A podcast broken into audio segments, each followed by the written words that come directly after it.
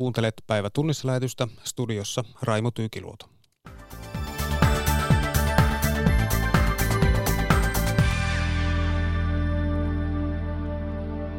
Touko Aalto luopuu vihreiden puheenjohtajuudesta. Nordean pääjohtajan Kasper von Kuuskulin mukaan pankkiala on aliarvioinut rahanpesuun liittyvät haasteet. Talousnobelisti Bengt Holmströmin mielestä viime aikojen poliittiset lakot kertovat siitä, että Suomessa ei ymmärretä työn muutosta. Ja Yhdysvallat aikoo irtautua keski- ja lyhyen kantaman ydinohjukset kieltävästä sopimuksesta. Venäjä on hermostunut ja Kiinakin valittelee tapahtunutta. Tässä aiheita.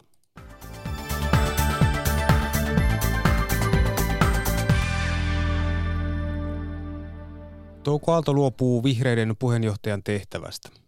Masennuksen vuoksi sairauslomalla oleva Aalto kertoi ratkaisustaan vihreiden johdolle eilen Helsingissä. Vihreiden puoluevaltuuskunta valitsee uuden puoluejohtajan ensi viikon lauantaina. Pekka Kinnunen. Vajaat puolitoista vuotta vihreitä johtanut kansanedustaja Touko Aalto jäi syyskuussa sairauslomalle masennuksen vuoksi ja tänään puoluesihteeri Lasse Miettinen kertoi, ettei Aalto jatka enää puolueen johdossa. Miettinen lainasi Aallon Facebook-päivitystä. Olen pitkän ja huolellisen pohdinnan jälkeen tullut siihen lopputulokseen, että väistyn vihreiden puheenjohtajan paikalta. Tarvitsen lisää aikaa toipumiseeni. Vihreät puolestaan tarvitsee puheenjohtajan, joka voi johtaa puolueen kohti vaaleja tässä ja nyt. Aalto kertoi eilen illalla ratkaisustaan vihreiden eduskuntaryhmälle ja puolueen johdolle. Aallon paineita on varmasti lisännyt jo yli vuoden jatkunut vihreiden kannatuksen alamäki. Kansanedustaja Ville Niinistö. Me kuultiin eduskuntaryhmä eilen, eilen hyvin liikuttavassa tilaisuudessa Toukon päätös ja hänen perustelunsa ja, ja se oli pysäyttävä hetki. Ennen Touko Aaltoa kuusi vuotta vihreitä johtanut Ville Niinistö ei ota vielä kantaa siihen, voisiko hän palata puoluejohtajaksi. Ja tänään minusta oikea ratkaisu on se, että kaikki kunnioittaa sitä ja, ja sitten mitä seuraavaksi puolueessa tapahtuu, niin meidän pitää kokoontua yhteen ja porukalla, niin kuin, että nyt pitää niin kuin, puolueen pitää yhdistyä niin kuin, niin kuin sekä tukea toukoa että yhdessä miettiä, mitä tehdään seuraavaksi. Oletko käytettävissä? Musta, musta niin kuin ei ole oikea hetki miettiä sitä vielä. Mä en ole miettinyt sitä. Vihreiden puoluevaltuuskunta valitsee pikavauhdilla uuden puheenjohtajan Aallon jäljellä olevalle toimikaudelle, eli ensi kesän puoluekokoukseen saakka. 40 valtuuskunnan jäsentä kokoontuu ensi viikon lauantaina Helsingissä. Nopea aikataulu ei mahdollista laajaa ehdokaskampanjaa. Eduskuntavaaleihin on aikaa alle puoli vuotta, joten vaalikampanjaan ja mahdollisiin hallitusneuvotteluihin etsitään kokenutta vetäjää. Ville Niinistön ohella mahdollisia ehdokkaita voisivat olla eduskuntaryhmän puheenjohtaja Krista Mikkonen ja kansanedustaja Emma Kari. Kaksi vahvaa presidenttikampanjaa vetänyt Pekka Haavisto olisi myös pääministerisarjan ehdokas. Tänään ehdokkaita ei vielä ilmoittautunut. Pekka Kinnunen toimitti.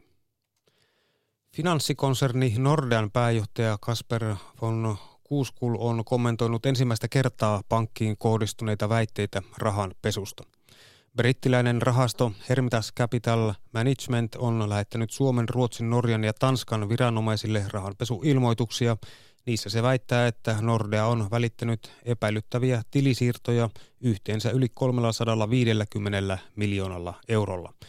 Juhamatti Mäntylä. Ilmassa oli historian siipien havinaa, kun juuri pääkonttorinsa Suomeen siirtänyt finanssitalo Nordea julkisti aamulla tuloksensa. Juhlatunnelmaa latistivat rahanpesuväitteet, joita Hermitage Capital Management-rahasto on esittänyt pohjoismaisille viranomaisille. Nordea tilanne ei yllättänyt, sanoo pääjohtaja Kasper von Kuuskul. No ei täysin, tästähän on puhuttu paljon näitä väittämiä ja, ja, ja, ja onhan on paljon – näistä asioista ja, ja, ja tuota, mehän tehdään tämän ympäriltä töitä joka päivä. Meillä on 1500 ihmistä tai enemmänkin, jotka tekee tämän ympäriltä, pelkästään tämän ympäriltä töitä. Ja niin kuin sanoin, jatkuvasti monitoroi näitä, näitä asiakastransaktioita ja raportoi välittömästi, kun jotain tulee. Että tässä ei ole mitään uutta. Tässä on tietenkin aika paljon sensaatiota, mutta meidän suhteen tässä ei mitään uutta. Ylen tietojen mukaan brittiläinen rahasto listaa viranomaisille lähettämissään rahanpesuilmoituksissa yhteensä yli 350 miljoonan euron epäilyttävät tilisiirrot. Summasta noin 60 prosenttia päätyi Nordean konttoriin Suomessa. Rahanpesuilmoitukseen listattujen satojen tilinhaltijoiden joukossa on hyvin tunnettuja suomalaisyhtiöitä. Nordean kilpailija Danske Bank asetti ulkopuolisen lakitoimiston tutkimaan omaa toimintaansa. Syyskuussa julkistettu raportti paljasti satojen miljardien eurojen epäselvyydet. Nordean Kasper von Kuuskul ei näe tarvetta ulkopuoliselle selvitykselle. Mulla on aika hyvä kuva kokonaiskuvasta. Me ollaan tehty tätä työtä määrätietoisesti jo pitkään. Ja tuota, niin kuin sanoin, tämä on päivittäistä rutiinia. On, on, mä en voi kommentoida muista pankkeista. Jokainen pankki ja pankin tapaus on täysin erilainen. Ja, ja, ja mä tunnen oman tapaukseni ja olen hyvin tyytyväinen siihen, miten me toimitaan ja mitä me tehdään. Sanoi finanssikonserni Nordean pääjohtaja Kasper von Kuuskul. Juha-Matti Mäntylä toimitti. Talousnobelisti Bengt Holmströmin mielestä viime aikojen poliittiset lakot kertovat siitä, että Suomessa ei ymmärretä työn muutosta. Holmströmin mielestä työmarkkinat toimivat epädemokraattisesti. Ne, joilla on töitä, pääsevät vaikuttamaan, mutta ne, jotka ovat AY-järjestelmän ulkopuolella, eivät saa ääntään kuuluviin. Professori Bengt Holmström osallistuu tänään uuden taloustieteen huippututkimusyksikön GSCn avajaisiin Helsingissä. Miltä Suomen poliittinen lakkoilu näyttää maailmalta katsottuna, Bengt Holmström? Mun mielestä nämä työmarkkinat on se iso ongelma ja, ja tuota, että se on minun mielestä itsekästä, että, että ne, ne, jotka siellä järjestelmässä on päässeet siihen järjestelmään ja pysyneet, niin ne, ne voi olla äänessä, koska ne monet ihmiset, jotka ei pääse töihin tai pääsee huonoihin töihin, koska ne ei kuulu siihen systeemiin, niin niillä ei ole ääntä käytännössä. Miten meidän käy, jos emme ole valmiita tinkimään saavutetuista eduista? Tämä kysymys sopeutua tähän uuteen työhön on, on nyt noussut erittäin voimakkaasti esiin, että, että, tuota, että mun mielestä sitä joustavuutta täytyy saada lisää ja, ja myös sitä kautta suojata ihmisiä, jotka on yrittäjiä ja muita sellaisia, joita ta- tulee olemaan enemmän. Ulkomailta tuleville pitäisi antaa mahdollisuus tehdä töitä halvemmalla – ja, ja sitten vastaavasti kanssa ei antaa niille samanlaista sosiaalisuojaa. Pitääkö talousjärjestelmää muuttaa ilmastonmuutoksen estämiseksi? En mä usko siihen, että se järjestelmä välttämättä muuttuu, mutta tietysti säätelemällä ja, ja, ja verotuks, verottamalla haitta, haittaverojen kautta, niin, niin, niin siinä mitä suurimmassa määrin voi kuitenkin vaikuttaa siihen. Et se on, sehän on ollut taloustieteellinen perusratkaisu tähän probleemaan, tämä haittaverotus – mutta kun siitä ei päästä sopimukseen, että se on niin kuin sopimusongelma siinä mielessä. Mihin taloustieteen huippuyksikköä tarvitaan? Syy, miksi mun mielestä tähän kannatti satsata tähän Helsinki GC on, että täällä on ihmisiä, jotka on todella eteviä. Mun mielestä Suomen taloustieteilijät on sellaisessa pisteessä, missä ne ei ole koskaan ennen ollut, mitä tulee kansainväliseen osaamiseen. Itse asiassa aika paljon siitä syystä, että ne on opiskellut ulkomailla sanoi professori Bengt Holmström. Anna Karsimo toimitti. Miten hyvin tieteentekijöitä kuunnellaan nykyyhteiskunnassa? Pitävätkö poliitikot tieteentekijöitä arvokkaina neuvonantajina vai jonnin joutavina päivystävinä dosentteina? Niklas Vanken vieraina ovat Helsingin yliopiston sosiaalipolitiikan professori Heikki Hiilamo sekä filosofi Timo Airaksinen. Mikä on mielestänne ajan henki tällä hetkellä? Onko se tieteen vastainen? No ei se ehkä tieteen vastainen ole, mutta jossain määrin penseä kyllä, että meillä on ollut aika kovia leikkauksia tutkimusmäärärahoihin ja Suomi on jäänyt jälkeen monesta muusta vertailumaasta, että se tietysti kertoo arvostuksista. Onko, että... nämä leikkaukset vaikuttaneet sitten suoranaisesti myöskin siihen arvostukseen? No totta kai ainakin nyt meidän yliopistossa näkyy hyvinkin kipeästi muutama vuosi sitten, että nyt tilanne on parempi, mutta totta kai tulevaisuus on vähän epävarma. Jotkut tieteenalat saa rahaa ja arvostusta ja toiset ei. Pieniä tieteenaloja, hyödyttömiä tieteenaloja ajetaan alas ja, ja sitten taas toisaalta semmoisia, joilla on merkitystä ja nostetaan. Kyllä johonkin bioetiikkaan ja tämmöiseen, tai biotieteisiin riittää varmasti rahaa ja, ja sillä tavalla – Mm. Onko, onko, onko eri tieteenaloilla siis aivan täysin erilainen painoarvo, että ketä kuunnellaan? Tietysti, ja eri tieteenalathan on erilaisia. Ei ole olemassa mitään yhtä tiedettä. Jos ajattelee sosiaalipolitiikkaa tai filosofiaa, niin onhan se ihan eri asia kuin joku, ää, joku fysiikka tai kvanttifysiikka tai tosiaan kokeelliset biotieteet, kauppatieteet, missä mielessä on tieteitä, teologia, mm. kaikki erilaisia. Mm. Um, kun, kun on paljon puhuttu siitä, että, että poliitikoilla on vähän semmoinen varauksellinen suhtautuminen nykyään tieteen asiantuntemukseen ja, ja, ja siihen, että kuinka, kuinka tarkkaan pitäisi loppujen lopuksi kuunnella näitä, näitä tieteentekijöitä, niin, niin ovatko he jossain määrin oikeassa siinä, että he ovat vähän epäilyväisiä? Hmm. No en, en, emme toisaalta ajattele, että kyllähän Suomessakin meillä on erittäin koulutettu yhteiskunta ja koulutus usein tarkoittaa sitä, että tutustutaan johonkin tieteeseen, tieteen metodeihin ja osataan keskustella tutkimustuloksista.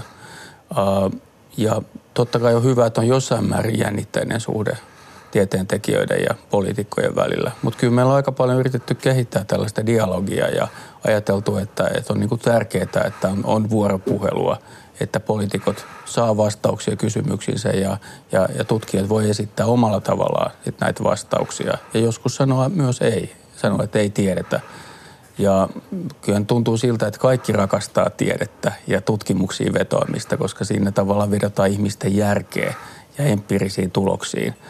Ja ehkä se, mikä minusta on vähän pulmallista, on se, että tiettyinä aikoina ne korostuu tietyt, tietyt tieteet, jotka ajatellaan, että joku tieteen ala antaa niin kuin yleispäteviä vastauksia. No mikä tällä hetkellä korostuu? No aikaisemmin tietysti se oli joku teologia ja, ja jossakin vaiheessa se ehkä oli sosiologia, puhuttiin selvityssosiologiasta ja, ja tällä hetkellä se on varmaankin taloustiede, jonka ajatellaan, että jos on ekonomisti, niin silloin pystyy oikeastaan mihin tahansa asiaan antaa pätevän vastauksen noin poliitikolle. Myöskin asiantuntemuksalueensa ulkopuolelta. Niin, tai, tai sanotaanko niin, että, että toki taloustiede pystyy ottaa haltuunsa hyvin monia laajoja, laajojakin alueita, mutta se on tietysti myös omien oletustensa, taustaoletustensa vanki, ja se antaa tietystä näkökulmasta vastauksia.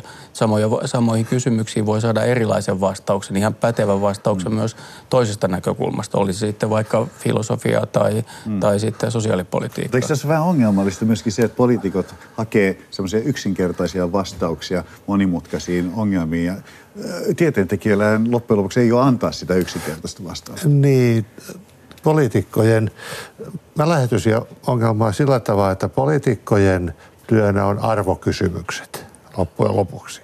Päättää sillä tavalla, kun hyvä on ja mikä edistää joko puolueen etua tai kansakunnan etua tai mitä etuastot haetaan.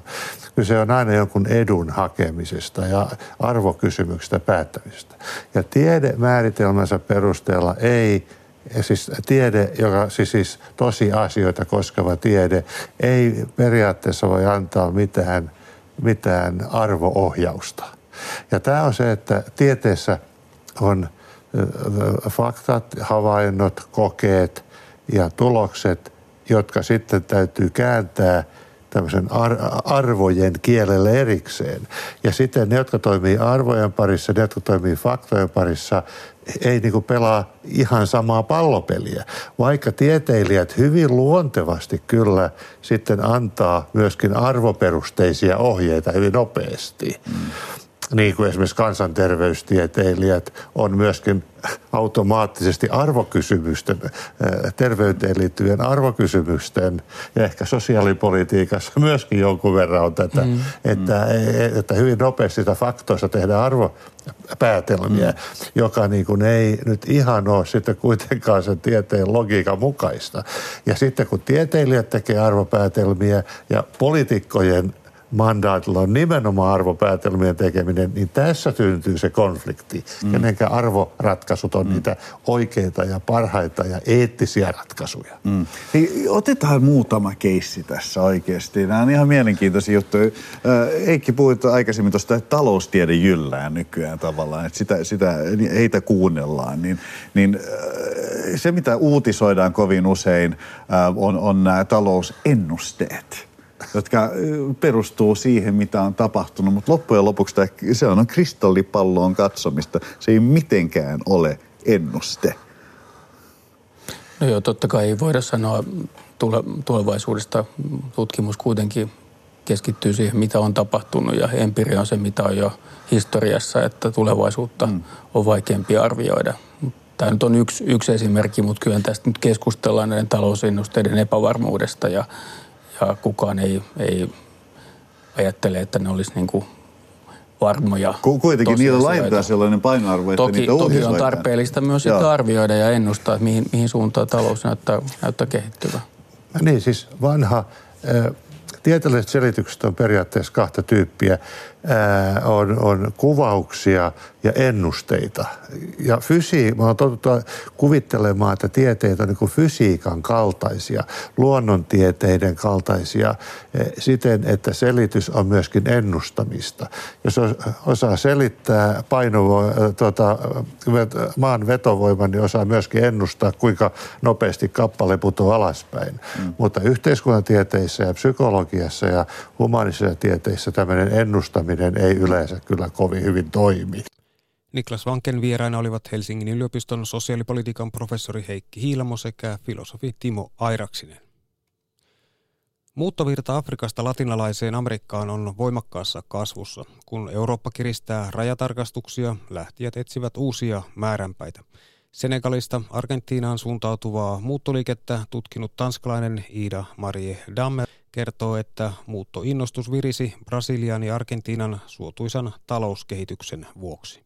Brazilian economy also moved. Argentinian economy was going quite well. Uh, so we can see that, that there became an opening and more West African migrants started to move toward Latin America. Iina Marie Dammen on tutkinut tämän vuosikymmenen alussa tapahtunutta muuttoa Atlantin yli länteen. Senegalilaiset ovat Argentiinan suurin muuttajaryhmä. Heitä on muutamia tuhansia, paperittomat eivät mukana tilastoissa ole.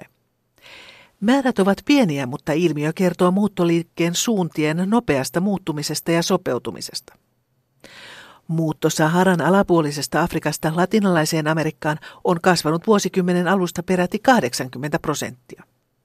Ida-Marie Dammen kertoo, että lähtiöiden tiedot kohdemaasta ovat usein hataria. They knew very, very little about the context that they were actually going to. Most of them knew about the famous football players of uh, Maradona and Lionel Messi. Tiedossa voi olla vain jalkapalloilijoiden Messin tai Maradonan nimi.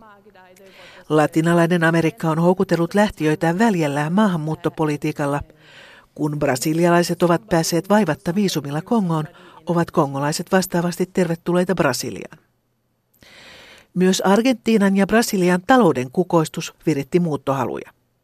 Nyt taloustilanne on huonontunut, eikä arvoaan menettäneistä pesoista tai reaaleista riitä kotimaahan lähetettäväksi.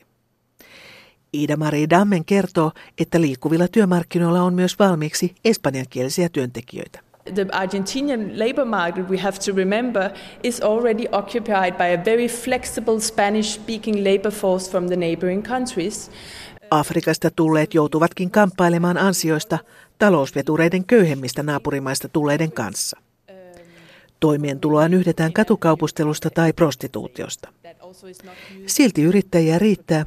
Esimerkiksi Chile myönsi afrikkalaisille toissa vuonna ensimmäistä kertaa yli 3000 oleskelulupaa. Myös Argentiinan ja Perun lupamäärä on vakaassa kasvussa. Toimittaja oli Erja Tuomaala.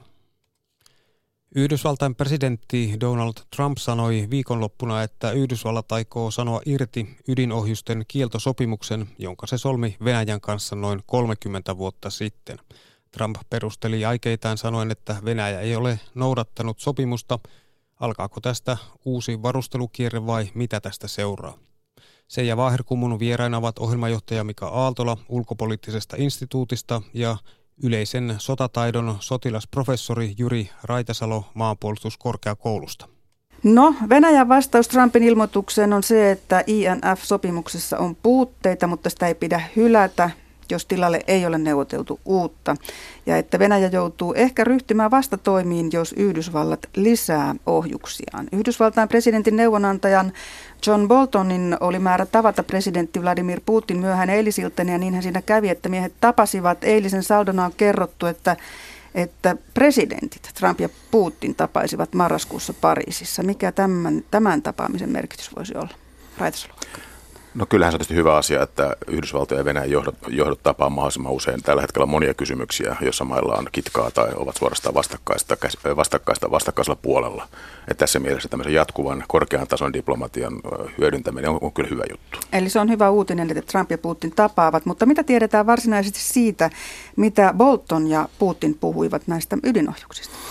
No, tästähän puhuttiin jo Helsingin, Helsingin huippukokouksessa, eli, eli, eli tämä sopimus mainittiin siinä ja, ja tarve, tarve neuvotella sitä uudestaan on, on selkeästi kummallakin osapuolella olemassa. Polton on, on keskeinen hahmo tässä sitten, kun näitä yksityiskohtia sovitaan, jos sovitaan. Trump välttämättä ei ole, ole muuta kuin sitten tämmöinen taustalla oleva, oleva taho, joka, joka saattaa avata ovia ja saattaa leiskauttaa jotain neroleumauksia aina silloin tällöin, mutta kyllä se Bolton on, on sitten se henkilö, jonka, jonka varassa sitten tämä prosessi viedään eteenpäin. Luulen, että Yhdysvallat tässä niin kuin teki tämmöisen taktisen siirron. Tämä sopimuksen irtisanominenhan kestää kuitenkin kuukausia ja tänä aikana sitten pitäisi saada jotain uutta aikaan samalla täytyy muistaa se, että tätä on uudelleen yritetty neuvotella ja näistä ristiriidoista pyritty pääsemään sopuun jo vuosien ajan. Jo, jo Obaman aikana tätä käytiin lävitse siinä onnistumatta, eli kyllä siellä isoja kysymyksiä on, on ratkaistava. Tässä on, niin, tässä on vielä se haaste, että, että Yhdysvallat kun väittää, että Venäjä ei noudata tätä sopimusta ja Venäjä kiistää sen, niin tästä on vaikea päästä eteenpäin. Kannat on niin vastakkaiset. Ja sen lisäksi tämä uudelleen neuvottelu on kyllä haastavaa, koska esimerkiksi Kiina on sellainen toimija, joka olisi pakko saada mukaan mm. tähän, tähän uuteen sopimukseen. Ja tällä hetkellä Kiinalla on aika massiivinen tämmöistä ohjusten arsenaali. Olisi, olisi hyvin vaikea kuvitella, että Kiina olisi valmis poistamaan juuri kehittämänsä viimeisen 10-15 vuoden aikana rakentamansa ohjuskyvyn. Kyllä, siis, siinä no. on myös tämä luottamuskysymys, että voidaanko luottaa ylipäätään sitten toisen sanaan. Ja, ja Kiinan saaminen tässä mukaan on se Yhdysvalloille se kynnys kysymys. Pelkästään Venäjän kanssa sopimalla ei päästä Yhdysvaltojen Aasian intresseissä eteenpäin yhtään. Hmm, no puhutaan siitä Kiinasta ensin, kun kerran nostitte sen esiin. Ja nythän on niin, että tämä INF-sopimus ei koske siis lainkaan Kiinaa, joka on tietenkin nouseva talousmahti tai jo valtava talousmahti. Ja se haluaa vaikutusvaltaa lisää kaikkialla maailmassa, muun muassa Afrikassa. Mutta tämä Kiinan sotilasmahti, minkälainen se on, jos verrataan Yhdysvaltoihin Venäjään? No Kiinan sotilasmahti on ollut kasvussa nopeasti viimeisen 10-15 vuotta. Kiina on modernisoinut asevoimiaan, se on panostanut merkittävästi lisää rahaa omia asevoimiensa kehittämiseen. Siitä on tulossa vähitellen, voisi sanoa, että tällä hetkellä Kiina on vielä alueellinen sotilaallinen toimija tai mahti, mutta se on jatkuvasti lisäämässä sitä kykyä, että se kykenee toimimaan kauempana omalta alueelta. Että kyllä Yhdysvallat katsoo nimenomaan pitkällä aikavälillä, että Kiina on se haastaja jota vastaan pitää varautua. Venäjä on tämmöinen lyhyemmän ja, ja keskipitkän aikavälin ongelma, jos näin voisi sanoa tällä hetkellä, mutta Kiina on siellä strategisessa tähtäimessä Yhdysvalloissa niin, niin vuosikymmenen ja yli perspektiivillä. Kyllä se siinä, siinä on selkeä tämä Kiinan haaste, joka kohdistuu tähän, tähän Kiinan pääsyyn merillä. Se näkyy siellä Etelä-Kiinan merillä ja sitten toisaalta halu päästä tästä niin sanotusta ensimmäisestä saariketjusta eli Yhdysvaltojen liittolaisista syvemmälle merellä ja Kiina on hankkinut sitten kapasiteetti, jonka avulla se pyrkii sitten, sitten nopeasti hätätilanteessa Yhdysvaltojen erityisesti lentotukialuksia ja sotilastukikohtia tuhoamaan tuolla alueella. Ja tämä, tämä haavoittuvuus, mikä, minkä Yhdysvallat siellä kokee, on, on, on se, mitä, mikä tätä peliä liikuttaa tällä, tällä hetkellä. Ei ehkä niinkään niin kuin Venäjän ohjus, ohjusten mm. siirrot Kaliningradiin tai, mm. tai sitten Yhdysvaltojen ohjustorjuntaohjelma ää, Euroopassa. Eli Yhdysvallat on kiinnostunut siitä, mitä Kiina tekee nyt Etelä-Kiinan merellä. Siellä on tekosaaria ja väitetään, että Kiina on vienyt sinne ohjuksia. Mitä tästä tiedetään? Onko se totta? No kyllä se varmasti on ilmatorjuntaohjuksia vähintään nimenomaan tarkoituksena suojata niitä sinne saarille rakennettuja kohteita. Ja se on, se on vähintään, saattaa olla myös meritorjuntaohjuksia.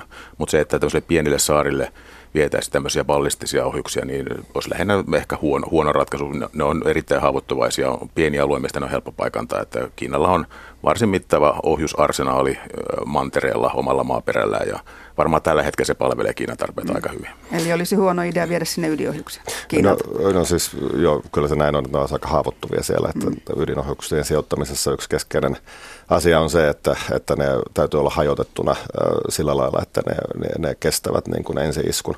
Mutta kyllä Kiinalla on myös tämä laajempi tavoite, eli Afrika, Afrikan sarveen on perustettu ensimmäinen kiinalainen laivastotukikohta.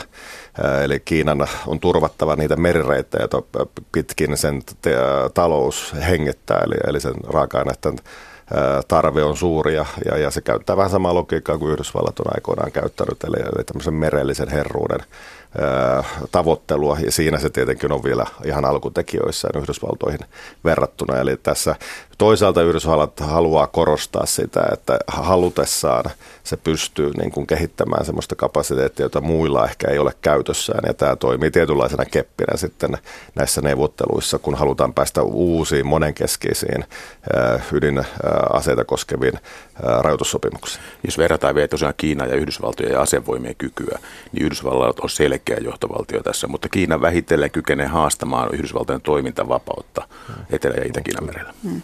No jos Kiina sinne merelle halajaa, se halajaa sinne sekä niin kuin sotilaallisesti että myös sitten resurssien vuoksi, mitä siellä sitten ikinä onkaan, mutta Afrikasta jo puhuttiin ja Yhdysvallat kokee Kiinan uhkaksi, mutta entä muut? Missä päin maailmaa Kiinan sotilaallinen varustautuminen ajatellaan niin, että se on uhka?